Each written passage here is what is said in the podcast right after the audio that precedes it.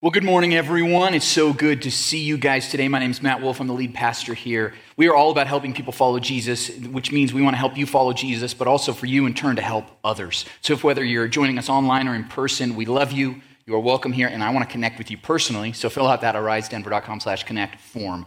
I'm new. Do it. We give $5 to the Denver Rescue Mission as a gift on your behalf to someone who needs it. Okay, so I hope you do that.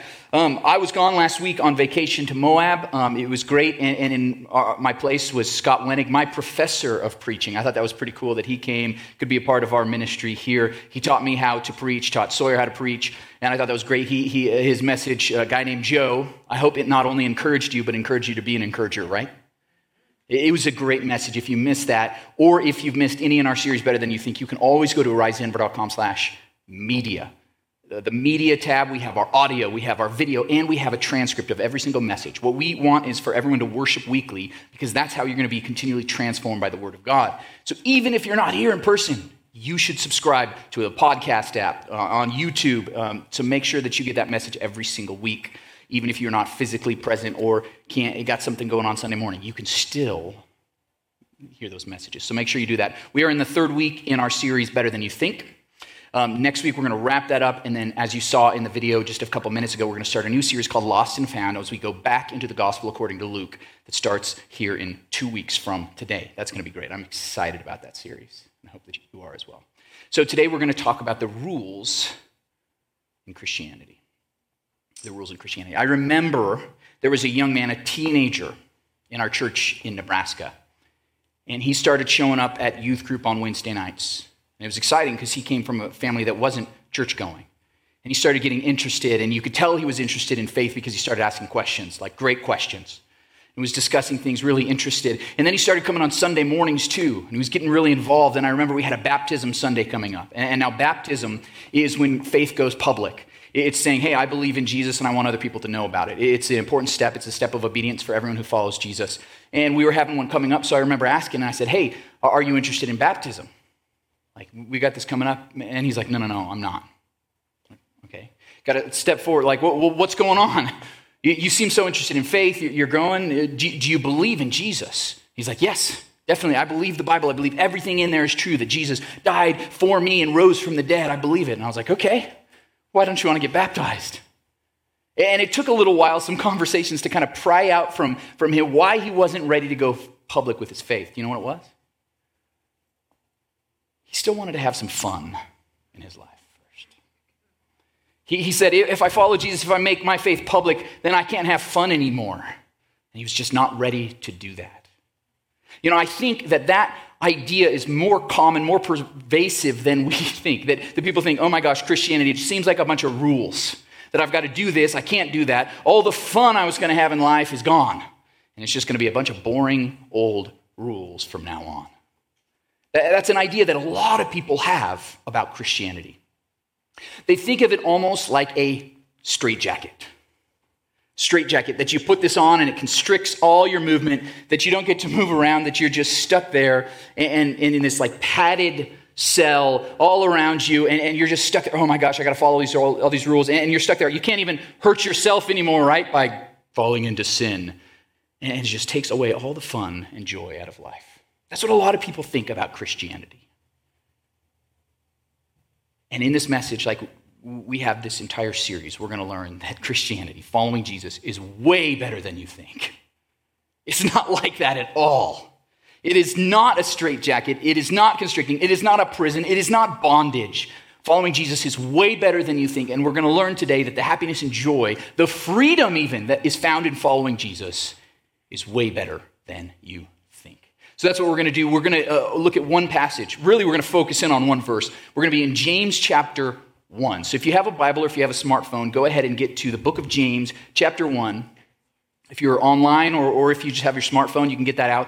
If you use the YouVersion Bible app, we have an Arise Church Denver event that you can see the scripture and even take notes there, save them right into the app. We're going to start this passage in James 1, verse 21, and we're going to go all the way to verse 25, which is the verse we're really looking at today. And in case you don't know, James was the brother of Jesus. He was one of Jesus' brothers. Yes, Jesus had brothers. And what's really fascinating, this is a little bonus point for you guys today, What's really fascinating, when we're told about Jesus' brothers in the Gospels, like the one time it mentions them, it's because they're telling everybody that Jesus is crazy. They looked at this guy who was teaching and they're like, you think you're the Messiah? Dude, you're crazy. You are nuts. That's what they thought in Jesus' life. But then he died, rose from the dead, appeared to 500 people over a span of 40 days. They saw him and they're like, okay, maybe he is real. Maybe he's not crazy. And then James, who thought Jesus was crazy, is now one of the leaders in the church, a follower. He calls himself a servant of Jesus. And here he is writing a book of the Bible for us. It's pretty impressive, right? And that's just a bonus point. We got some good stuff for you today. So James, Jesus' brother, he writes in verse 21, therefore, get rid of all moral filth and the evil that is so prevalent. Okay, there it is right there. Get rid of moral filth. Get rid of sin. Get rid of evil. Put that in the past. Okay, that sounds like constricting straitjacket, doesn't it? Get rid of all moral filth. And humbly accept the word planted in you, which can save you. So we're going to be straight up. Okay, Jesus' brother James, he's saying, hey, this is the way of Jesus. This is following Jesus. You do get rid of evil. You do get rid of sin. You do stop doing a lot of things and start doing a lot of good things and following Jesus. Yes. But why I'm starting here is that this is where James is starting, because he says, hey, none of that actually saves you. And it's so important based on what we talked about in our second week in this series 2 weeks ago about salvation. Because salvation isn't climbing Everest, it's getting carried the whole way. So in this verse, in verse 25, if we can look at it again, it says that we need to accept the word that is planted in you. Can we go back to that one? Accept the word planted in you. Here's the gospel, the good news of Jesus Christ. When you believe it, that seed gets planted in your heart. You are saved once for all. You don't have to do anything. You don't have to get rid of moral filth. You don't have to start doing more good stuff. You are saved. So that is so important. That is the baseline of our faith. Salvation isn't climbing Everest. I've got to try so hard. I've got to get up to the top, and only a few people can make it up there. No. It's getting carried by God the entire way. That's what we learned 2 weeks ago that's so important. So that's the baseline for everything we're going to talk about today. Following Jesus, obeying his word, is not about salvation, but it comes out of that salvation. See, when you realize what Jesus did for you by dying on the cross to take your sins upon himself, it changes your heart.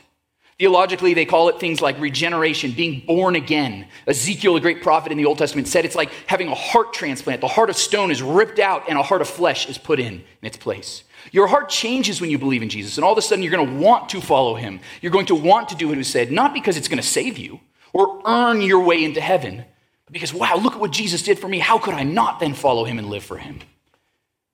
So now that we've got that baseline in place, okay? We're not going to do anything to be saved, but we're going to do those things because following Jesus is way better than you think. And that's what we're going to learn today. So I want to continue now as we read in verse 22. In verse 22, we read, do not merely listen to the word of God, the Bible that we have here, 66 books written over a couple thousand years by dozens of different authors, all inspired by the Holy Spirit. Do not merely listen to it and so deceive yourselves. Do what it says. God speaks, we're supposed to do it. We're not supposed to hear it. We're not supposed to show up on a Sunday morning, oh, that was a great message. I feel really good about myself. That's a failure on our part and on my part too. Okay, one of our core values here at our church is transformational teaching, that we teach God's word accurately and relevantly to transform lives. That we believe that we don't stay the same and we should hopefully be changing again and again to be more and more like Jesus.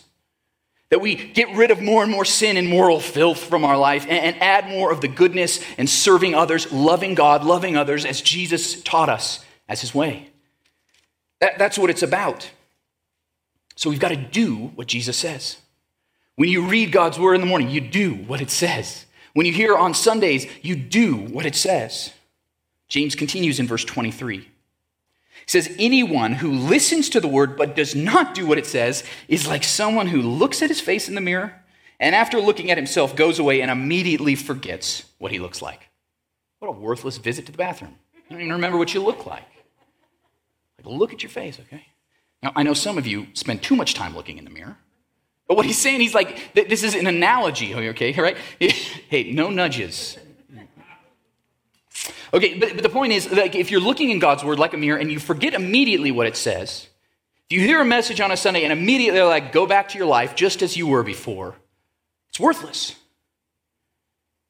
It's worthless. And that's why verse 25, and this is going to be our main verse. We're going to focus on it. We're going to get stuck on it. Well, hopefully we get it stuck into our soul and we listen to it and then do what it says. But verse 25 says this, but whoever looks intently into the perfect law that gives freedom and continues in it, not forgetting what they have heard, but doing it, they will be blessed in what they do.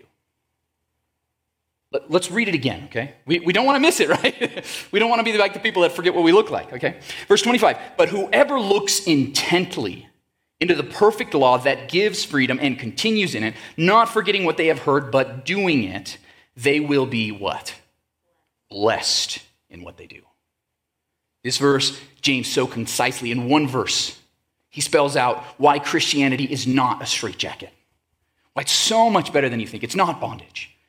What he says here is so important. So this is why we're going to dive into this verse. We're going to learn what it says because it's that important for us. So let's look again. But whoever looks intently.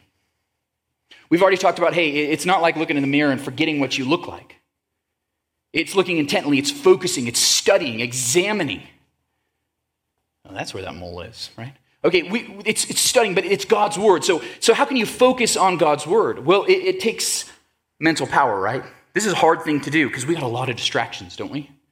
We've got to focus. We've got to read it. We've got to study it, maybe even memorize it. We've got to talk about it with other people. What did you think that means? That's why we do that at community groups here every week. How does this apply to my life? What does it mean for me? It's looking intently, deeply. Have any of you guys ever tried to show your favorite movie to a friend who's never seen it before? Has anybody had this experience?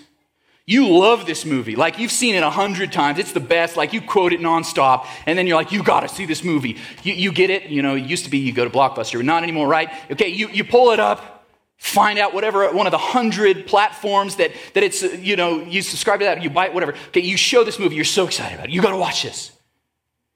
And then, without fail, this is what happens. The friend's like, oh, I got a phone call. They, step out. What the heck? You pause the movie. Okay, they can't miss a moment of this thing.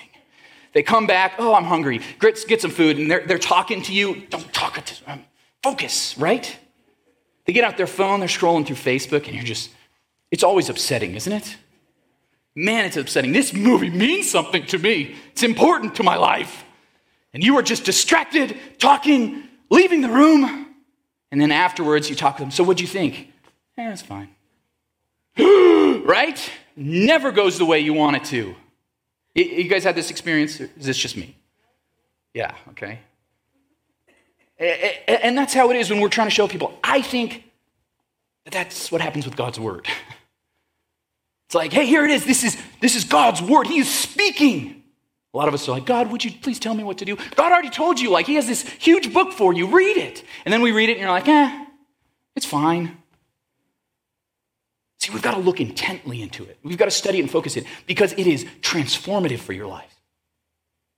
I love what Jeremiah the prophet says. He says, when your words came, I ate them. They were my joy and my heart's delight. Jeremiah was transformed by receiving God's word, and we should be too. It should give us joy and happiness. It should make us be like, oh my gosh, this is the best meal I've ever had. And if you're not experiencing that, maybe you're not looking intently enough. You're distracted. Maybe you're on your phone. Got things going on. Some of you are on your phone right now, watching online. I'm pointing at the online people. You're distracted. The kids are running around. You're thinking about, what am I going to get for brunch today? Okay, no. Okay, we got to focus, right? We got to look intently at the Word of God. It takes some effort. But if we do that, we begin to see how good it is. And that's, in fact, what James says next. He says, whoever looks intently into the perfect law. Did you notice that? The perfect law. Now, the law here is talking about God's word that is shown to us in the beauty of Jesus Christ and what he did for us. So that's these 66 books, and the culmination come in Jesus Christ because he is the end of the law, as it says in Romans 10:4. It's all shown through Jesus, and we read God's word here, and this is the law that it's talking about, and James says it's perfect. That word perfect is telos, the Greek root word, meaning it's the culmination, it's the end of everything. This is the pinnacle of anything you could ever read. This is God speaking, and it is perfect, meaning without error, it's flawless, it's what it's all about. Now, James doesn't say, read the Bible because it's better than some other books you might read. You can try some other religions. Try ours because it's slightly better. It's a little easier to put on than maybe that Eastern religion over there. He doesn't say that. He doesn't say, go get a self-help book, and those are pretty good, but this one's even better. He says, this is perfect. This is the book. This is God's word to us, his law, his perfect law. It's without error. And I'm saying that because a lot of us think, oh, it's pretty good. It's pretty good, but we look at some of the rules, the things that we're not supposed to do that thing. That's moral filth. We are supposed to do something like that, so, this thing. And then we look at that and we say, well, that sounds a little boring. That's taking away my fun. It's constricting. Why would God do that? I don't know. We pick and choose, don't we? We're like at a buffet line. Ooh, I like love your neighbor as yourself. Love your enemy? Not today. Not after what she did to me. Okay, we do that. We pick and choose, right? But it's all good and it's all perfect. We can't say, yeah, but this one used to apply back then, but it doesn't apply to me anymore. We're more mature and advanced in our society than all those people in the past. C.S. Lewis called that chronological snobbery. That's what we do, though. That's what we do. We look at these things and we think, this is good, but I'm not sure that's good. What James is saying is it's all perfect, meaning that everything God has said is for your good. God even says this in Deuteronomy chapter 10. He says, obey the Lord's commands and laws. I am giving them to you today for your own good. God is not an arbitrary rule maker. Don't we have enough of those in our society? And no, this is not a social, political commentary on anything, okay? We know that there's some rules right now, and you're like, what? Why? 6 feet, right? We're like, where did that come from? We know that there's rules like that, but we have all sorts of arbitrary rules. One person breaks a rule or does something bad, so then the next person makes 1,000 new rules so that nobody does that thing again. We have rule upon rule after, and we look at them like, they don't make any sense, they're not for my good, why do that? With kids, man, this is where I'm going next. With parenting. A lot of the rules that parents make up, and I'm a parent, I'm admitting, we make up rules because we're lazy. Can we be honest, right? Don't do that. You can't do that after 6 p.m. No. Because we're just lazy. We don't want to handle it. Or we don't want to go up and play soccer. No soccer after 5 p.m. What? Just get up and go play soccer, right? I'm saying this to myself too, right? Okay. We make a lot of arbitrary rules for our own good, if you're a parent. Rule makers make up rules because they don't want to deal with people as much. They don't want to have hard conversations and all sorts of stuff. So there's all sorts of arbitrary rules in our society, but not so with God's word. See, God is perfect. He knows all things. He knows us. He knows our hearts. He knows the repercussions of all our actions. So when he says do this or don't do this, it's for our good. It's only for our good. He is like the perfect father who cares about us. Man, I have a 4-year-old now. I got the 2 twins. I do have to say no sometimes, right? Don't drink that. I'm not saying don't drink that because you're thirsty and I want you to be thirsty. Don't drink it because it's antifreeze, right? It's going to kill you, right? Isn't that what we do? Don't go run out in the parking lot, not because I don't want you to run and have a grand old time, because I want to protect you from getting hit by a car. Even if you don't see the car right now, I care about you and I want to protect you. I love you. That's what a good father does, right? That's what a good parent does. They make rules and they set parameters and they say do this or don't do this because they care about us for our good. And that's how our Father in heaven is. Every single thing he has said is for our good. Even if you say that's outdated, that doesn't make sense, I don't know why he would do that, it's because you haven't even understood it. You haven't looked intently enough to really process, why is this law in there? Why would God say this? Why would God say don't do that? Seems like it'd be fun. There's a reason. And it's maybe because you haven't looked intently enough. I think part of looking intently is letting God's word stick in your craw. I've said that before. If there's ever a verse that you read and you're like, what the heck? Why would God say that? and it bothers you, let it bother you. Let it keep bothering you. And let it stick in your craw again and again and again until you have figured out why it's in there. And then you're going to say, ah. And then you realize, this is actually for my good. This is perfect. I like this. Makes sense. God actually cares about human beings. Because when we break God's law, when we do something that is wrong, it's called sin. And sin leads to death. Sin is always bad for us. Always. Sin leads to death. That was from the very beginning in the Garden of Eden when there was the very first sin, and it's at the very end too. Sin leads to death. God is saying, don't sin because I don't want you to be destroyed. I don't want you to have a slow destruction or a very quick one. I want you to have what is good for you. I want you to have the perfect law. And here's the amazing thing. This is why this verse is so good, why I picked it for today. Because we are supposed to look intently into the perfect law that, verse 25 says, gives freedom. The perfect law gives freedom. We're scratching our heads because we're like, what? I thought law constricts freedom. That's most of the time why we think there's laws, why there's rules around. To stop us from doing the things we want to do. But that is actually a pretty weak view of law, because without law, there would be no freedom. We live in a society with a constitution, with borders. We live with a military and with police officers, with judges to make sure that rules are right. And all of that protects us and gives us freedom. And you know this because if you've ever been to a country that doesn't have the rule of law, it's terrifying and there is no freedom. Seriously, I went when I was in Bolivia, and we visited a region of the country that was considered the red zone. So the police don't have jurisdiction in there. The military doesn't go in there. It's almost like it's anarchy over there. There's drug lords. There's all sorts of stuff going on there. And how do you think I felt going in there? And some of you even just imagining. I get nervous, right? I'm going to be careful. I'm not going to bring very much money this day, right? I don't know what's going to happen to me. You're worried. You're nervous. If you lived in that area, you probably wouldn't let your kids just go run around and play anywhere they want. You wouldn't let your daughter go on a walk late at night. It restricts your freedom when there is no law. Do you guys understand this? But if you know that there are people there to protect you, that there are laws in place, that people obey the laws, or there's people that enforce the laws for you, you can have more freedom. You're going to, let's go on a walk. It's 9 p.m. Who cares? See, we just don't get it because we live in a society with laws. Law actually enables us, if it's good, to have freedom. It gives us freedom, and that's what Jesus is saying. Following me, Jesus says through his brother James, right?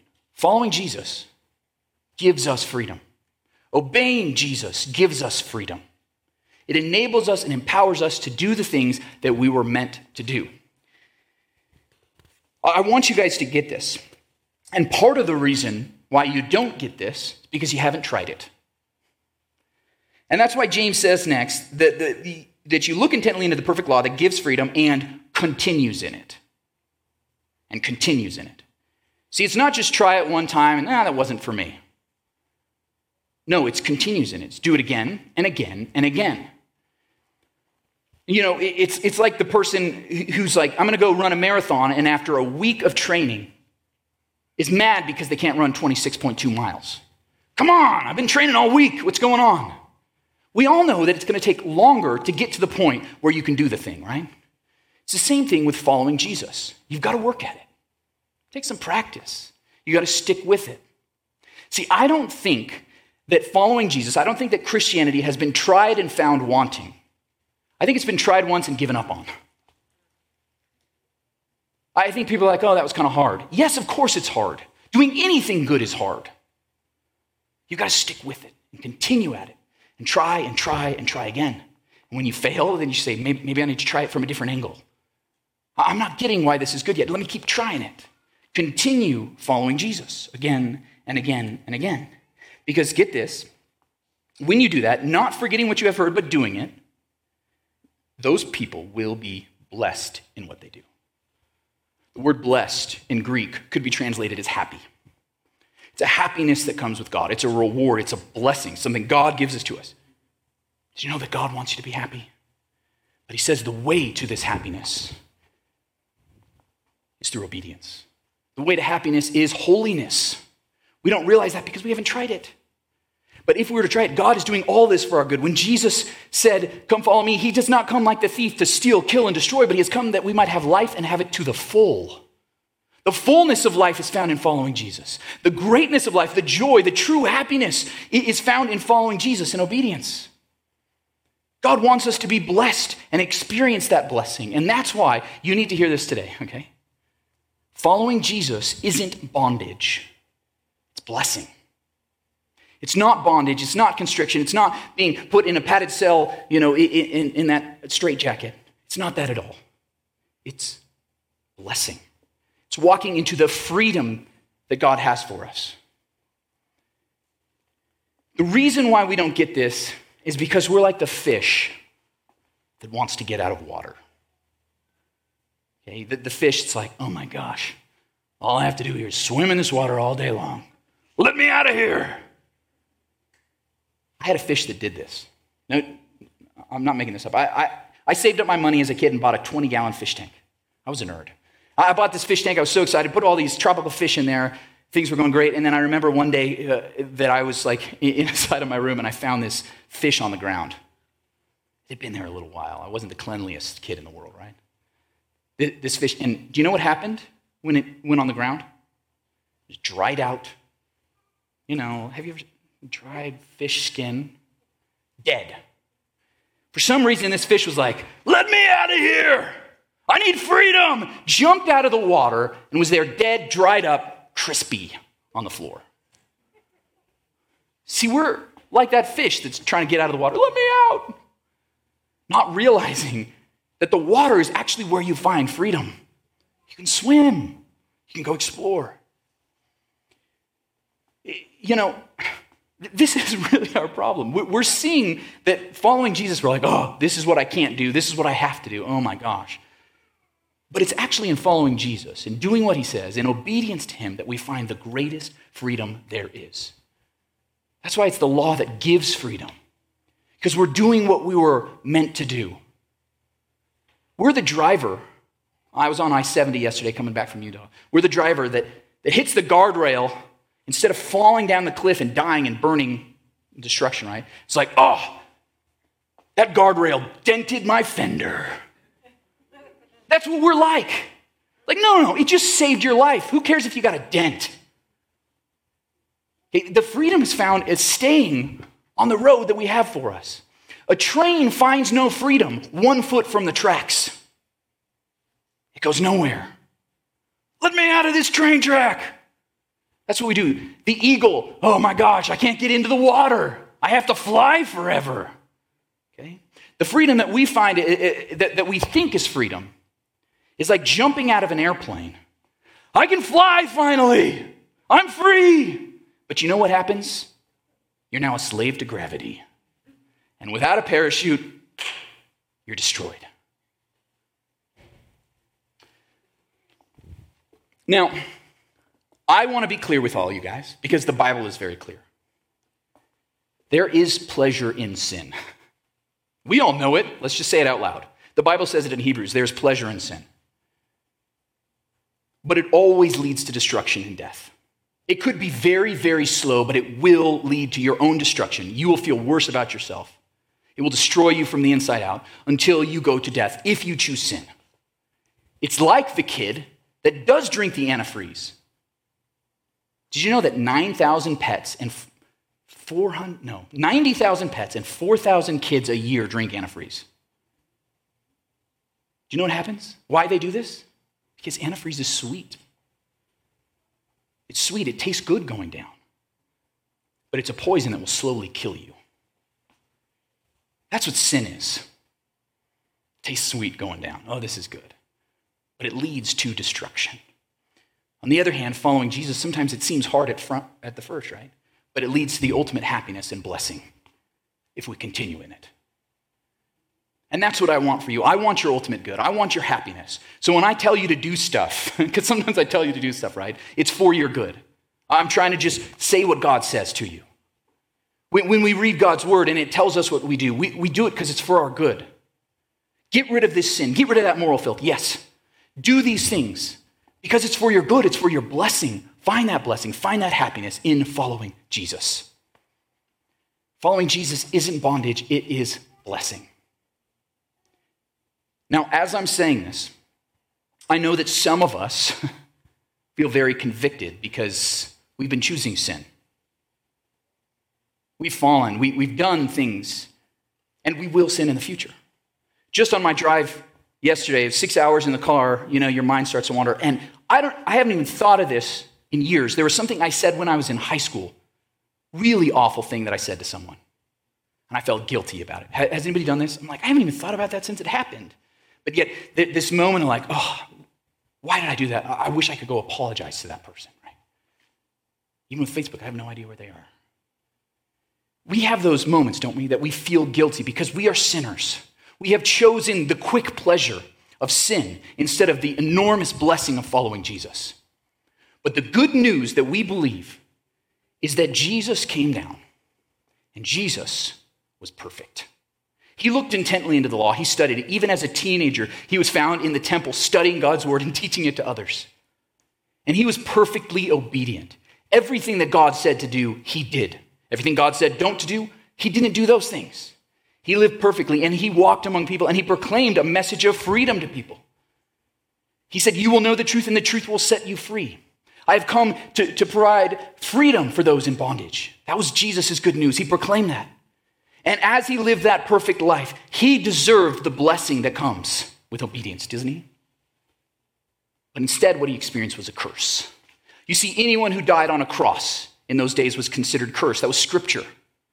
And Jesus, though he deserved perfect blessing and reward and happiness, he went to the cross. He was beaten, whipped, hung up on the cross, and he suffered a criminal's death, though he had done no wrong. What we believe is that when Jesus died on the cross, he took the punishment we deserve for all of our sin. And we get his reward. Martin Luther, the great theologian, called this the wonderful exchange. Because of all of our sin, curse, punishment that we deserve gets put on Jesus. And the reward that he earned for living a righteous, perfect life is given to us through faith. That's what we believe. And the great thing about following Jesus is that we have been forgiven and we will be forgiven once for all. So that's how we can walk and pick ourselves up again. So that when I felt guilty yesterday and I was starting to beat myself up, I remember that. I was like, God, please forgive me for that and help me to just remember that I have grace. And I had freedom from that. See, the greatest things about following Jesus is that we have freedom from guilt and sin and shame. I don't need to worry about the fact that I was a jerk 15 plus years ago. I'm forgiven. I have freedom in Christ. And I want you to experience the freedom. Jesus said, the truth will set you free. This is the truth, and I want you to walk in that freedom. I want you to walk in that blessing. It is a great freedom. It's one that we can celebrate and rejoice in and live in. And every time we fall into sin again, say, I'm going to pick myself up again because I have forgiveness and freedom in Jesus Christ. Paul said in Galatians 5:1, it is for freedom that Christ has set you free. Do not be yoked again to the bondage of slavery. It's for freedom Christ has set you free. Can you just say that right now? Freedom. Let's say it like Braveheart. Freedom! Let's do 1, 2, 3. Freedom! Okay, that's the freedom we have in Christ. As we have the band come up right now, I want us to celebrate in that freedom that we walk in. We are no longer held by the guilt and shame of our past. Sin has no hold on us. We have a freedom and a blessing of following Jesus that we can have for this moment and for the rest of our lives. And some of you need to walk in it. Some of you need to celebrate it and accept it. So I'm saying this today because some of you have gotten into that mindset that Christianity, that following Jesus is just that straitjacket. That it's just bondage, just a bunch of rules trying to keep me from doing what I want to do. It's just not any fun. But it is fun. It is joy. It is freedom, and I want that for you. That teenager I mentioned at the beginning of my message in Nebraska, he did make the decision to go public with his faith. He got baptized. It was a joy. And I think something like a switch flipped in his life because he was actually happier and more joyful after that. He started to serve in our church, and he had such a great smile on his face all the time because he had found the joy of following Jesus. It wasn't no more fun for me. It was the greatest joy in the world to follow Jesus. It's a blessing, not bondage. And I want that for you. So some of you need to claim that today. Walk in that freedom today, and others of you need to make the decision to follow Jesus for the first time today. I know that there are some of you that need to recommit to your decision to follow Jesus again, say, I'm going to try it again. I'm going to continue it. And others need to make the decision for the very first time. So we give a prayer here. What we do, I want everybody to stand up right now. What we do here every week is that we want to give people an opportunity to follow Jesus for the first time. So what we do, this prayer that's up here, it's not a magical formula or anything, but it's just a simple way to tell God that, yes, I'm a sinner and I need your forgiveness. We believe in Jesus as our Lord and Savior. So what we're going to do is, if you already are a believer, repeat this prayer after me to give courage to someone who needs to say it for the first time. So let's close our eyes right now and just repeat this prayer after me. Dear God, thank you for loving me. I'm a sinner. I need a Savior. Save me. I receive your grace. In faith, I declare, Jesus is Lord. Fill me with your Spirit. Help me to follow you and serve you till I reach heaven. Now, with eyes closed, if we could just close our eyes for just a second. If you said that prayer for the first time and meant it, if you declare Jesus as your Lord and Savior, you're going to follow Jesus now. Raise your hand into the air. I just want to encourage you and celebrate with you. Just slip that hand into the air. Praise God. I'm so glad that you have made that decision. The angels are rejoicing in heaven when one sinner repents. Lord God, I pray for those who have made the decision to follow Jesus for the first time today or recommitting to following you again today. Lord God, help us to follow you. When we don't understand why your word says something, that we would look even more intently to figure out why it is good for us. I pray, Lord God, that you give us the strength to follow you, to pick ourselves up when we fall down. And I pray that you would help us feel in the depths of our souls the freedom that is found in Christ. Let us know that we are like the eagle that can soar in the air, the fish that can swim in the water, the train on the tracks, that we are walking in the freedom of life when we follow you. Give us the joy and the happiness and experience this life. Experience right now the blessing that comes with following you in freedom. And let us walk in that every day till we die. Please help us. Give us strength. In Jesus' name, amen. Well, there is freedom in Christ. There is freedom in Jesus, and that's why we're going to celebrate this morning. We have a new song for you today, and I just want you guys to get excited. It's a good one. We're going to find freedom, and we're going to celebrate that freedom today.